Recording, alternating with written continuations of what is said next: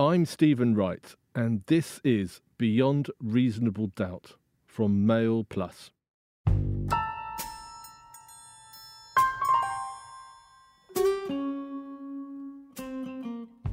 Colin McKenzie is a Fleet Street legend who for decades worked for papers including the Daily Express and the Daily Mail. He is responsible for what many consider to be one of the biggest scoops of the 20th century finding escaped great train robber Ronnie Biggs in Brazil in 1974. It was during the golden age of Fleet Street. Fierce circulation battles, big budgets, generous expense accounts, and first class travel around the world. It was also, arguably, the golden age of crime reporting, when police and journalists had much closer contact. Colin joined me in the studio to explain exactly how he found the man who had outfoxed Scotland Yard and British newspapers for nearly a decade. Colin, welcome to the Beyond Reasonable Doubt podcast. You found yourself in 1974 at the centre of an extraordinary story, a story which, as a journalist, you'd want to be at the forefront of, and also as a policeman at Scotland Yard, you'd want to be at the forefront of. It must have been an amazing story to work on because everyone wanted to know where Ronnie Biggs was. I agree, everybody did. And uh, finding him would be like finding Lord Lucan today, or uh, in those days also finding Howard Hughes, who was the eccentric millionaire, billionaire, uh, who nobody had interviewed for decades. And I purely by luck, uh, came across his whereabouts when I uh, held a pre Christmas party for my father, who lived in Brazil, and he'd been over on leave. And we invited the neighbours, and one of our neighbours was a 19 year old student called Constantine Benckendorff, and he'd been backpacking around South America. And when he learned I was on the Daily Express, he went quite crimson. He said, My goodness, he said, I met somebody you'd love to meet. And before he could even finish his sentence, I said, You bumped into Ronnie Biggs in Rio, didn't you? He couldn't believe that I'd uttered those words because it was true. And he said, How on earth did you know that? I said, Well, there's only a couple of really big stories out there at the moment. And one of them is to find this great train robber who'd been on the run for the last nine years. Just behind me there is the signal which was fixed immediately before the raid. The driver had been coshed and handcuffed. Have you any idea at all of the amount which has been stolen? Well, the best estimate that uh, my people can make at the moment is something in the region of about one million pounds. Holed up in a farmhouse, the gang allegedly played Monopoly with real cash as they counted their way through their haul.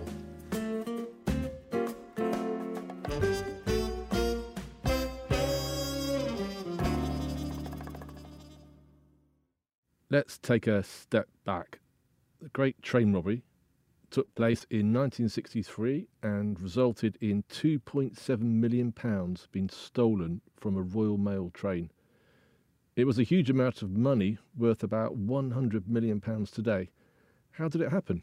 Well, the plan was quite simple, really. They were going to stop the mail train the day after the August Bank holiday which they had been tipped off would be carrying used pounds and fivers and ten shilling notes from Scotland all the way down through Carlisle and down to London.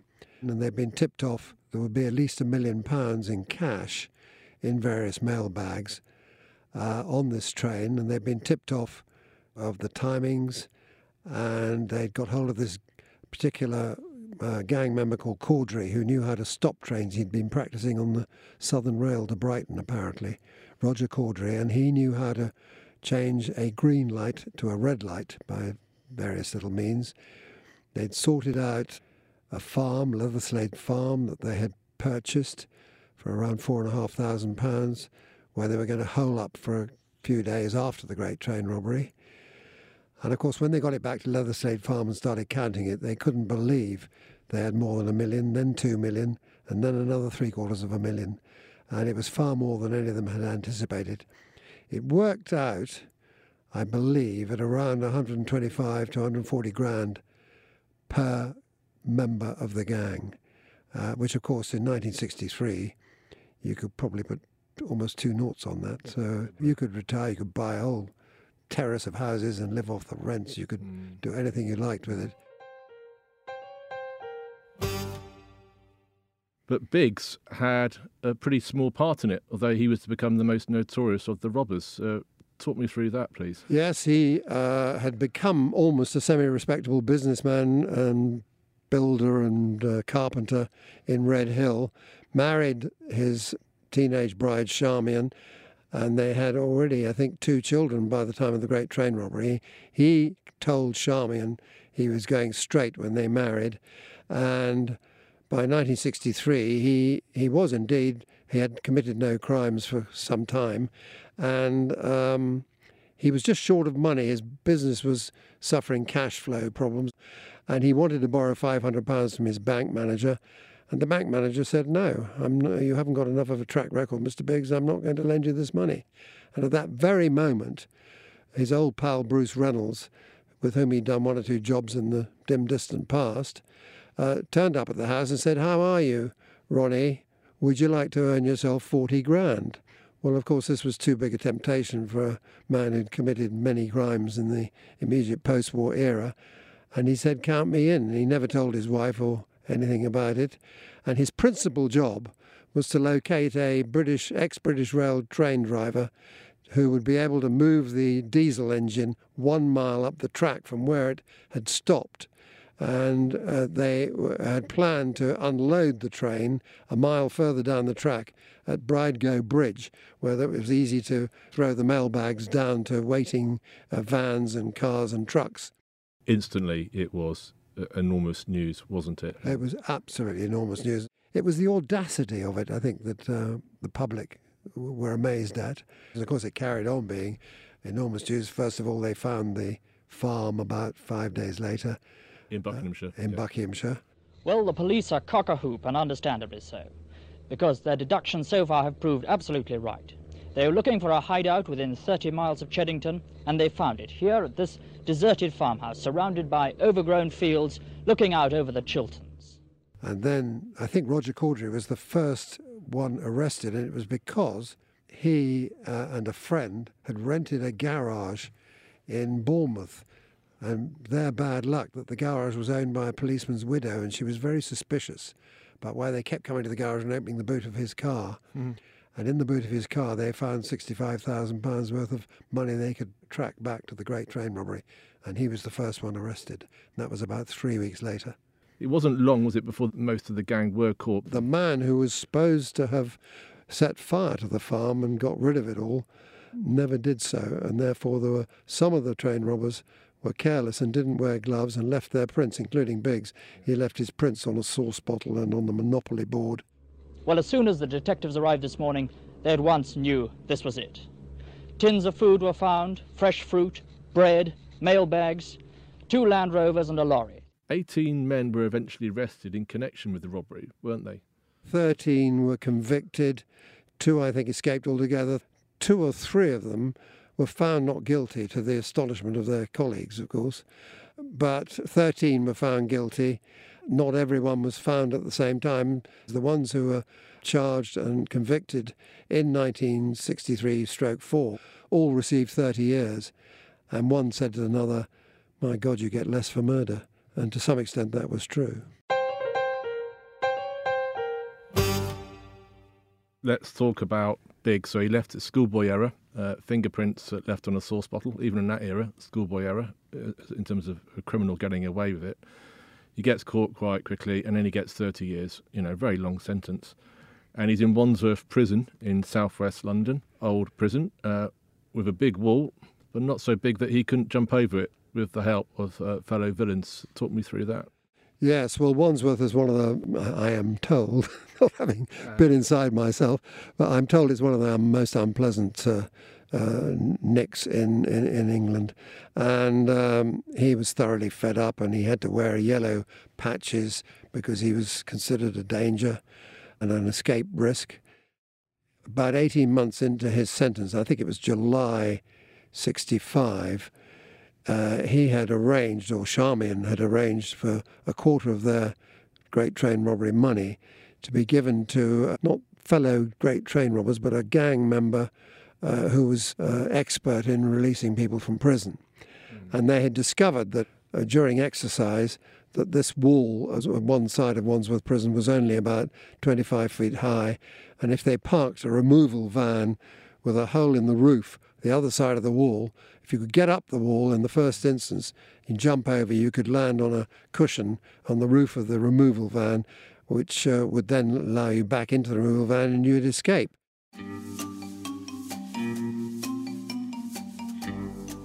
They had a predetermined time. Rope ladder was lowered. One or two of the warders had noticed it and they were rugby tackled so that they couldn't prevent Biggs. And two other villains got out with him who weren't supposed to. One was called Eric Flower. And Biggs jumped down onto the removals van.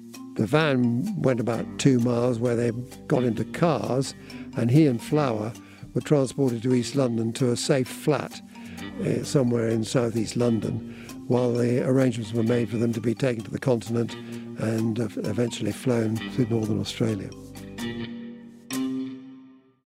You wouldn't exactly call it a sophisticated escape plot, would you? Very old school. Um, very old school. It wasn't helicopters. It wasn't. But at this, we are talking 1965. Mm. It may have been old school, but it was effective. It was, and obviously huge news that Biggs, not one of the big names in the Great Train robbery, but suddenly elevated to that position of being like a crime celebrity. He went to Paris, and uh, according to legend, he had plastic surgery there, didn't he?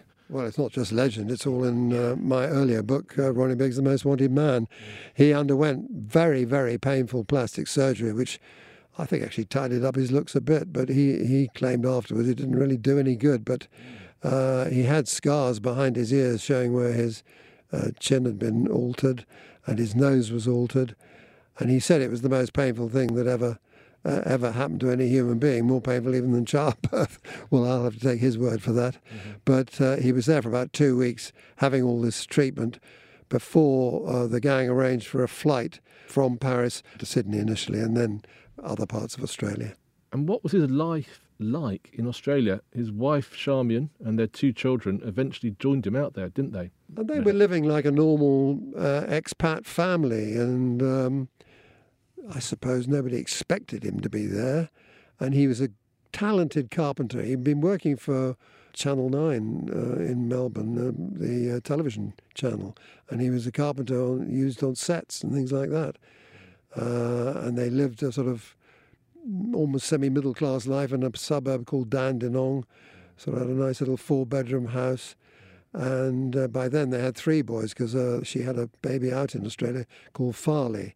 But he was eventually discovered in Australia, wasn't he? Late 69, the Biggs presence in Australia was unmasked. He'd had a tip off that the police were coming. I mean, the news channels were full of it before the police even arrived at her home. Uh, he'd gone to stay with some other expat, an old friend called Mick Haynes and his wife, uh, who was not linked to him in any way, which they would be today as an, a known associate.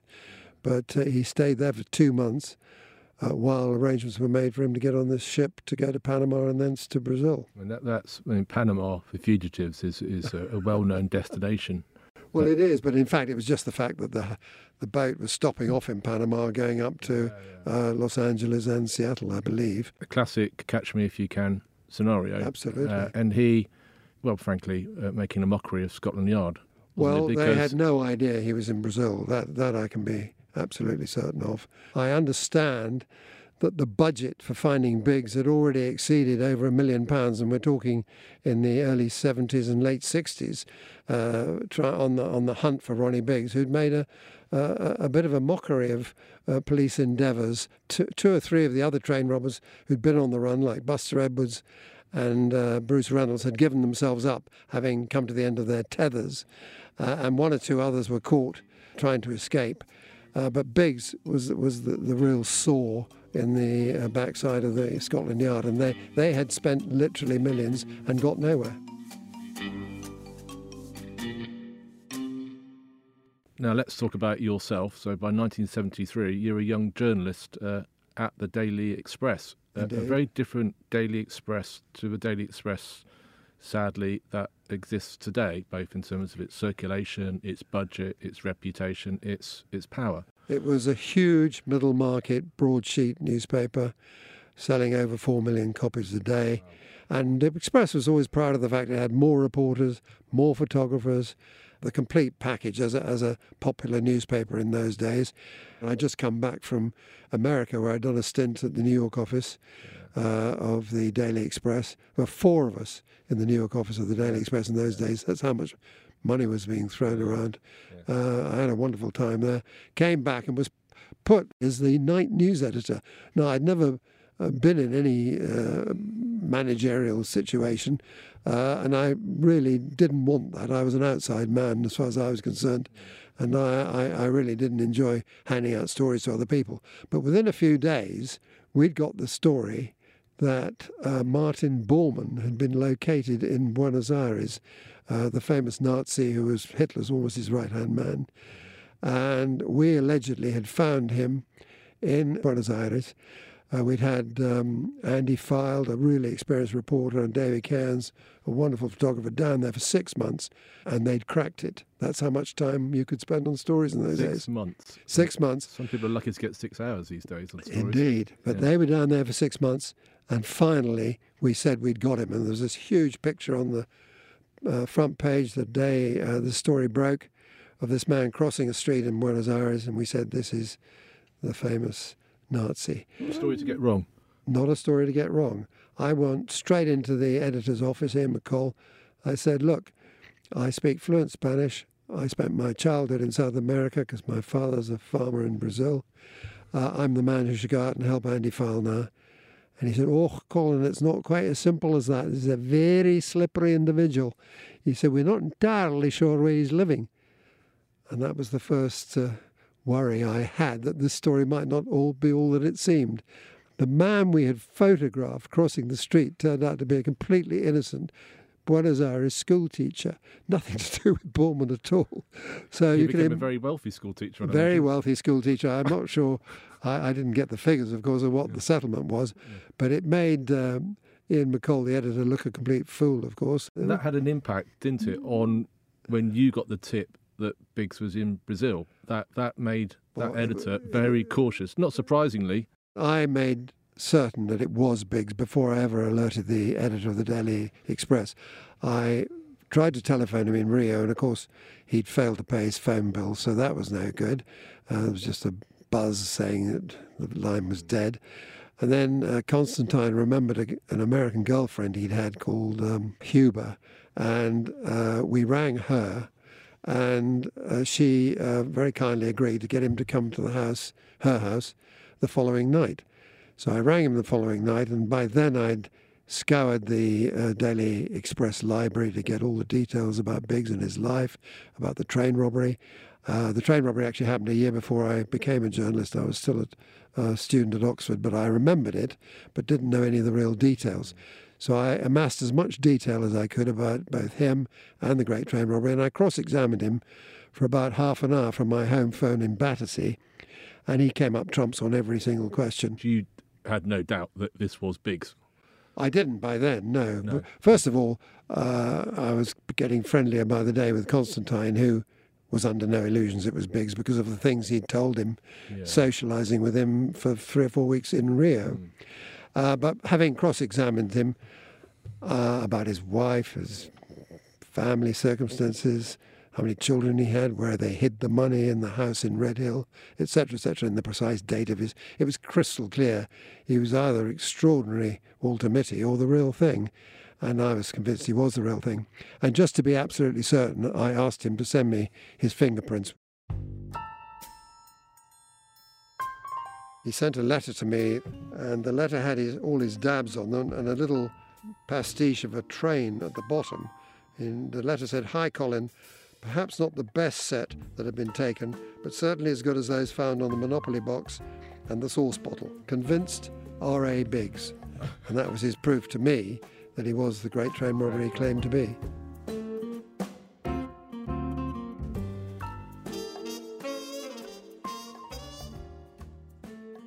So So, how did you go about telling your editor you had this enormous scoop? I went into him with Brian Hitchin, the news editor, and Brian Vine, the editor IC Foreign, to tell him we'd found Ronald Biggs in Brazil. And his look was one of terror.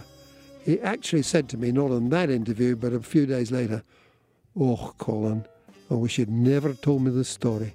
I mean, it just, I, I couldn't believe my eyes. And then, of course, I remembered how, what a burnt behind he'd received from the Bormann story.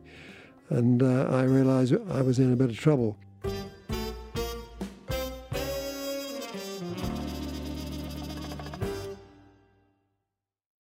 Your editor, Ian McColl, did eventually decide to go ahead with the story, didn't he? Though not before he got the Metropolitan Police involved. Can you tell me how that happened? He'd gone to a boxing match. He sat at this boxing match next to the Assistant Commissioner of Police, Colin Woods. And in order to gain a little insurance so there wasn't a cock up as there had been with Martin Bormann, he said to the Assistant Commissioner, One of my young reporters thinks he's found Ronnie Biggs in Brazil. Would you be interested? Well, is the Pope a Catholic? said Mr. Woods, or words to that effect. And within 24 hours, of course, the Yard were onto it like a flash.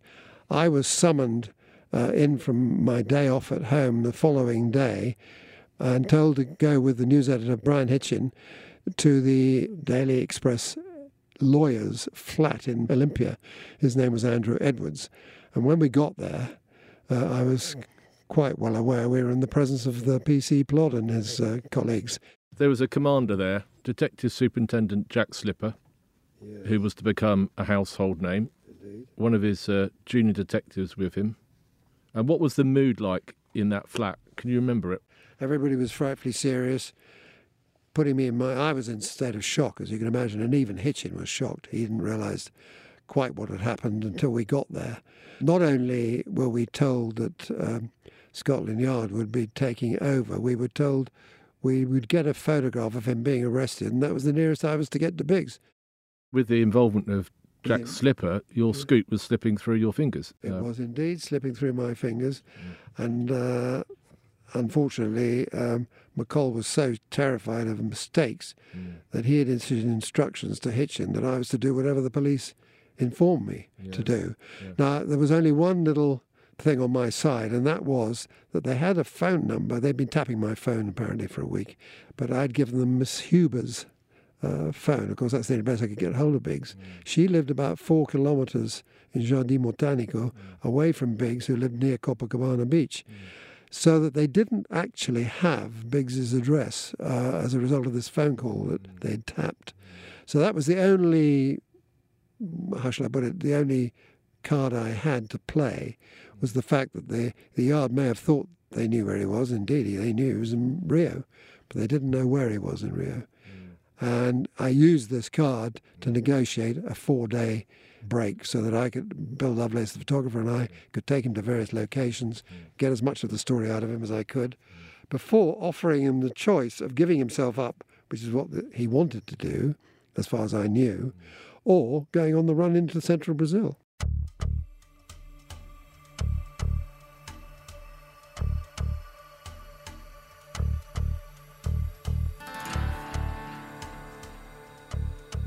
How soon was the decision taken and how quickly did you actually go? Ten days later, I had drawn £5,000 in cash from Express Expenses Department because they didn't even want to book me through the usual channels to Brazil. They were so worried about security. So I literally went up to a travel agency in Regent Street and bought three first class return tickets by Varig via Madrid for Bill Lovelace, Constantine, who was going to meet Biggs and introduce us, and myself. Everything was arranged so that as few people as possible knew about it.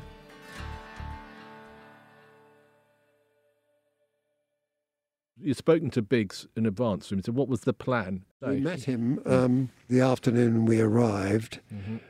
which I think was the Wednesday, and he was on the arms of this very glamorous girl called Lucia. I'll come back to her in a minute because it caused me quite a lot of trouble. And we met and we had a chat. And I said uh, to him, I at this stage still thought I had four days in Rio.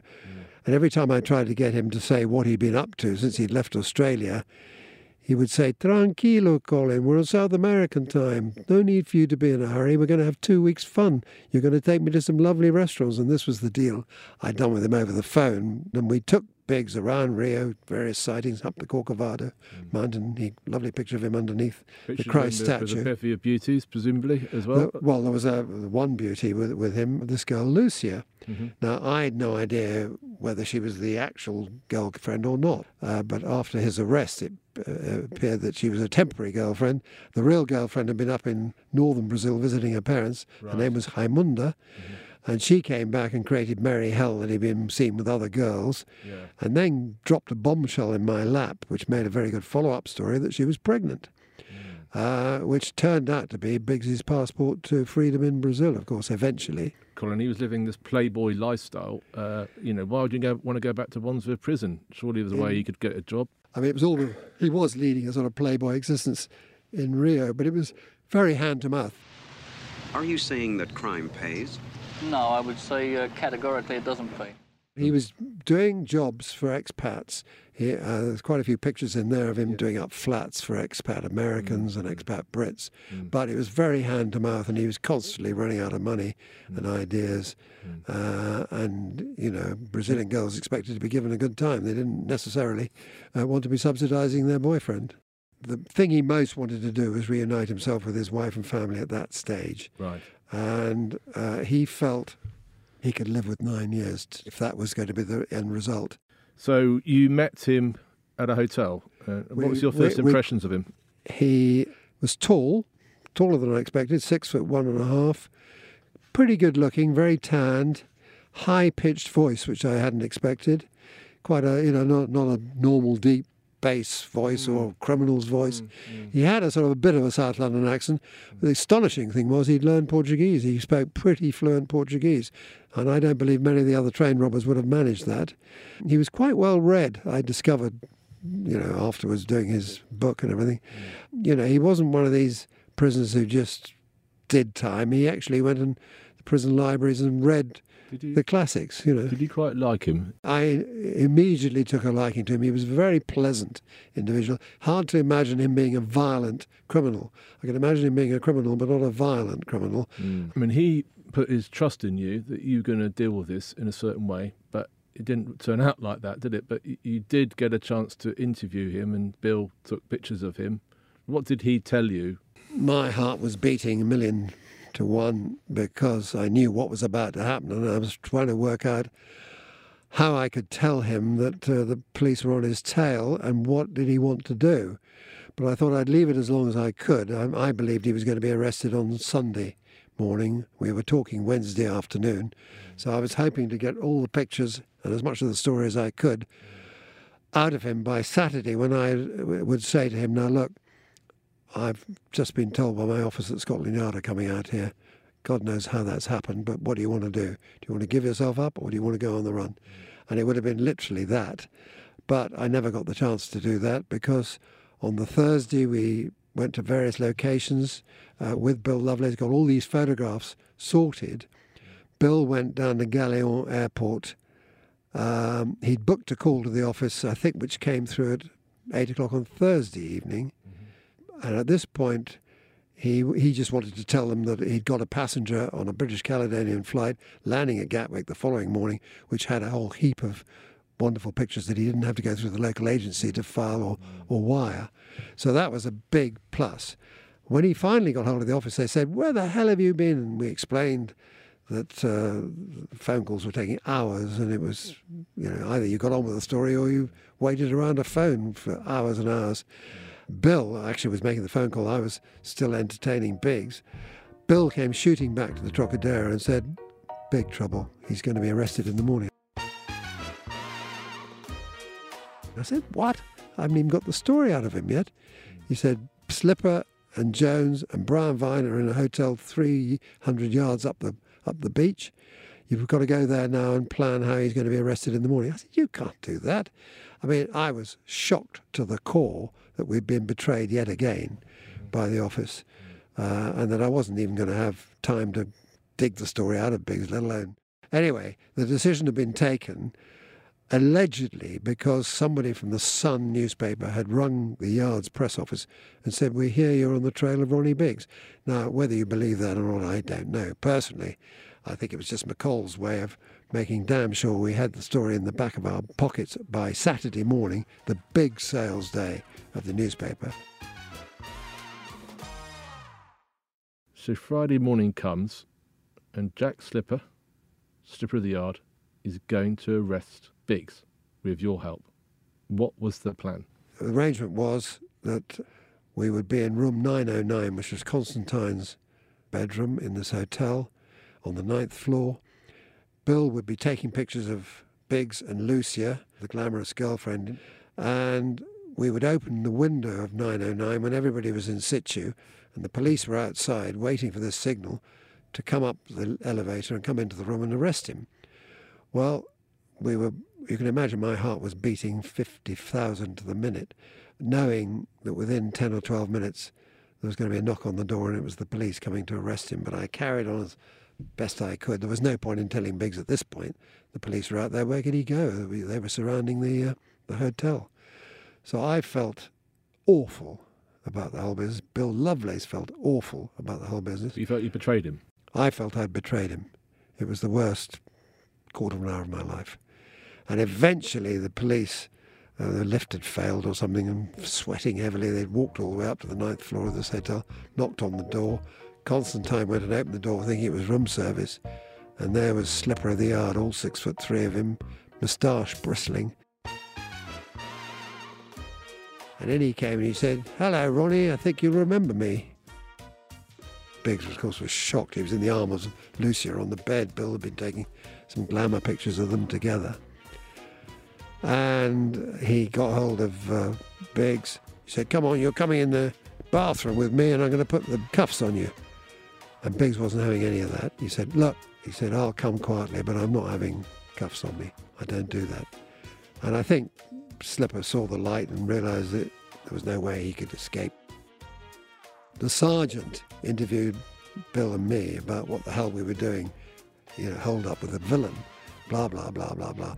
But largely for Conti's benefit to make it look as if we'd no knowledge that they were on our tails.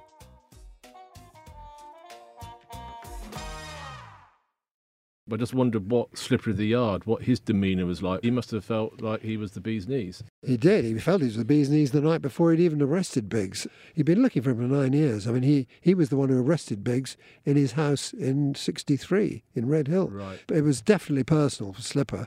Did Biggs say anything to you? He'd never blamed us at all until a bit later when the penny dropped that we must have been in on the deal. And I kept telling him, look, we were let down a second time. He was supposed to be given the chance to go on the run if he wanted Yeah. to, and the editor had panicked and etc. etc. et cetera, et cetera. So he never really trusted me after that, although I did do a deal with him and gave him a large percentage of my book royalties because I felt he'd been let down badly. The Daily Express had agreed to pay him £35,000, not him personally, but his wife in Australia hmm. for this story, and they never paid a halfpenny piece. So I felt very let down.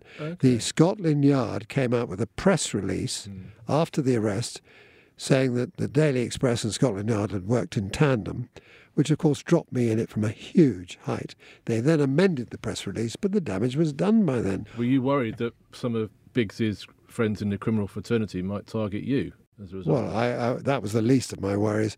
Uh, One of the worries was that the rest of Fleet Street thought this was a pretty poor effort on the Express's part to go through all this and then let him down like that. In actual fact, I was worried about his mates, uh, as I revealed in in my two books on Biggs. A chap called Ronnie Leslie, who'd been paramount in getting him out over the uh, fence in Wandsworth Jail, had arranged the whole thing. Came round to my house in Battersea, knocked on our door. My wife came to the door. He said, um, "Oh, I'm a friend of Ronnie's. Uh, I want to know how your husband found him in Brazil." And she, of course, shut the door and was really shaken to her core.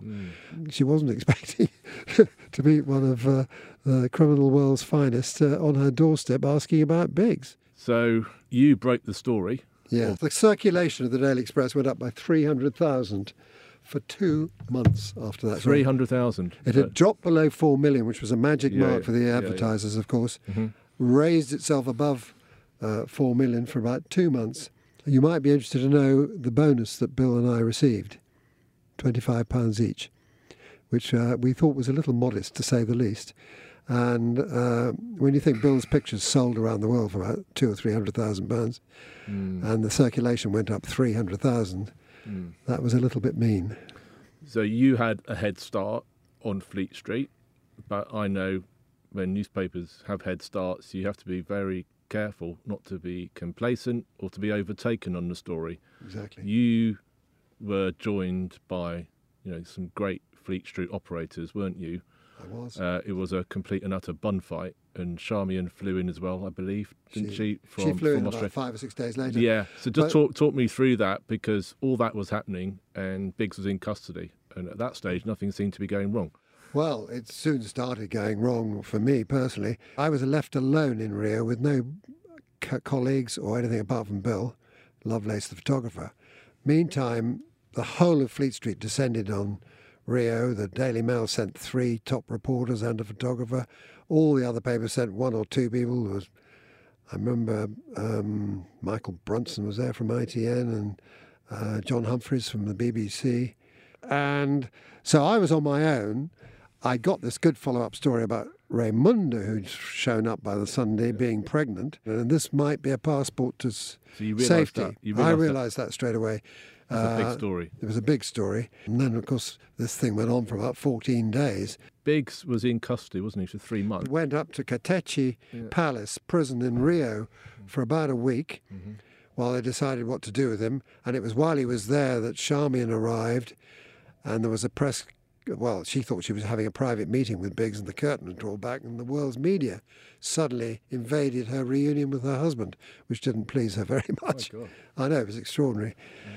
From there, after seven days, he was sent up to Brasilia, to the foreigners' prison in Brasilia, mm. while they decided what they were going to do either send him back, which I thought was would have happened, mm. or whether he was to be allowed to remain in Brazil to look after Raimunda and the child who was going to be born in August.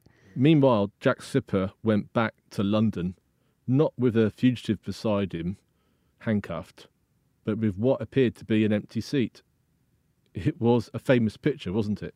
The Mail photographer, Mickey Brennan, very cleverly booked himself into first class with his camera, waited for Sergeant Jones to go to the loo, which left Slipper asleep in his seat in a two bank seats with an empty seat beside him while Jones was absent, and got the famous and iconic picture of Slipper on his own coming back in the plane to uh, London. And of course, this was the Daily Mail showing what a great newspaper it, it was going to be and, and already was. So simple, but so Effective. and uh, devastating for the yard because Slipper would, would be ridiculed, wouldn't he? Well, he was, of course, if you remember, there was a book called Slip Up, and he was sort of ridiculed, which was a little unfair on him. As he later said many, many times, look, I arrested him, we know where he is, we're no longer spending hundreds of thousands of pounds trying to look for this man. Hmm. I've saved the yard money. That was his argument.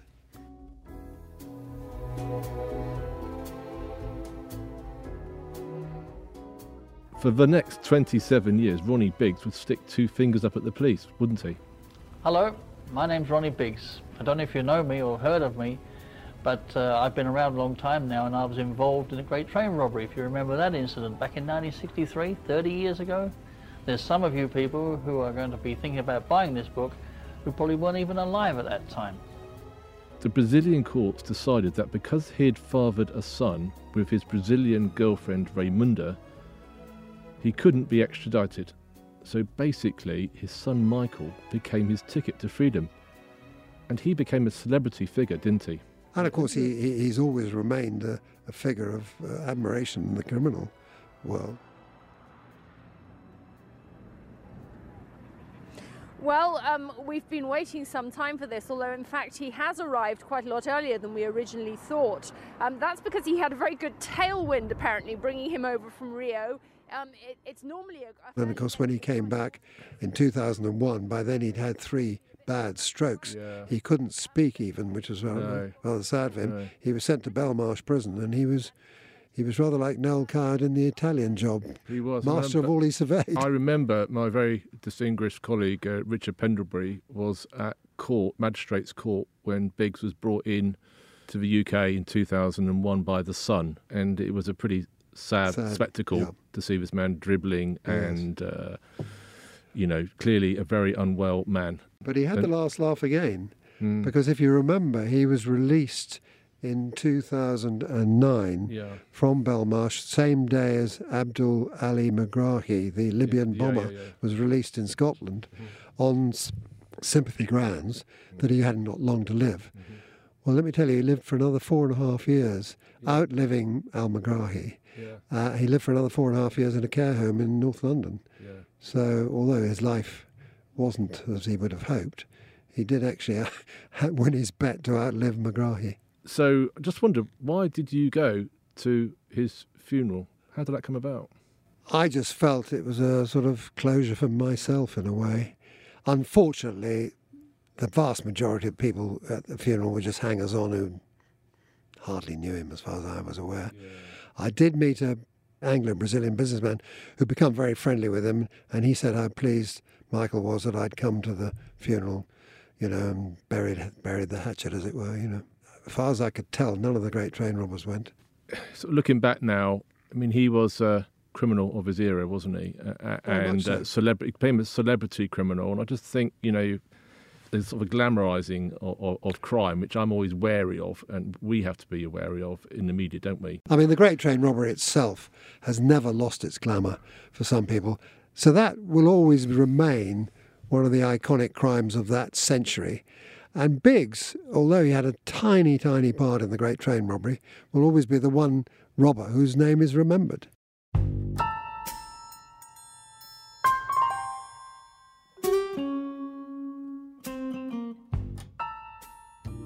Well, thank you very much for joining me on Beyond Reasonable Doubt. It's been fascinating.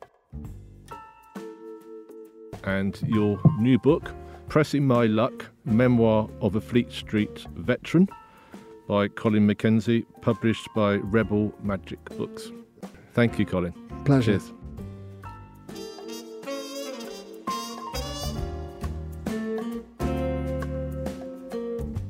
You've been listening to Beyond Reasonable Doubt with me, Stephen Wright. If you've enjoyed listening, please consider visiting mailplus.co.uk forward slash subscribe to get access to all our podcasts, videos, opinion pieces, and more.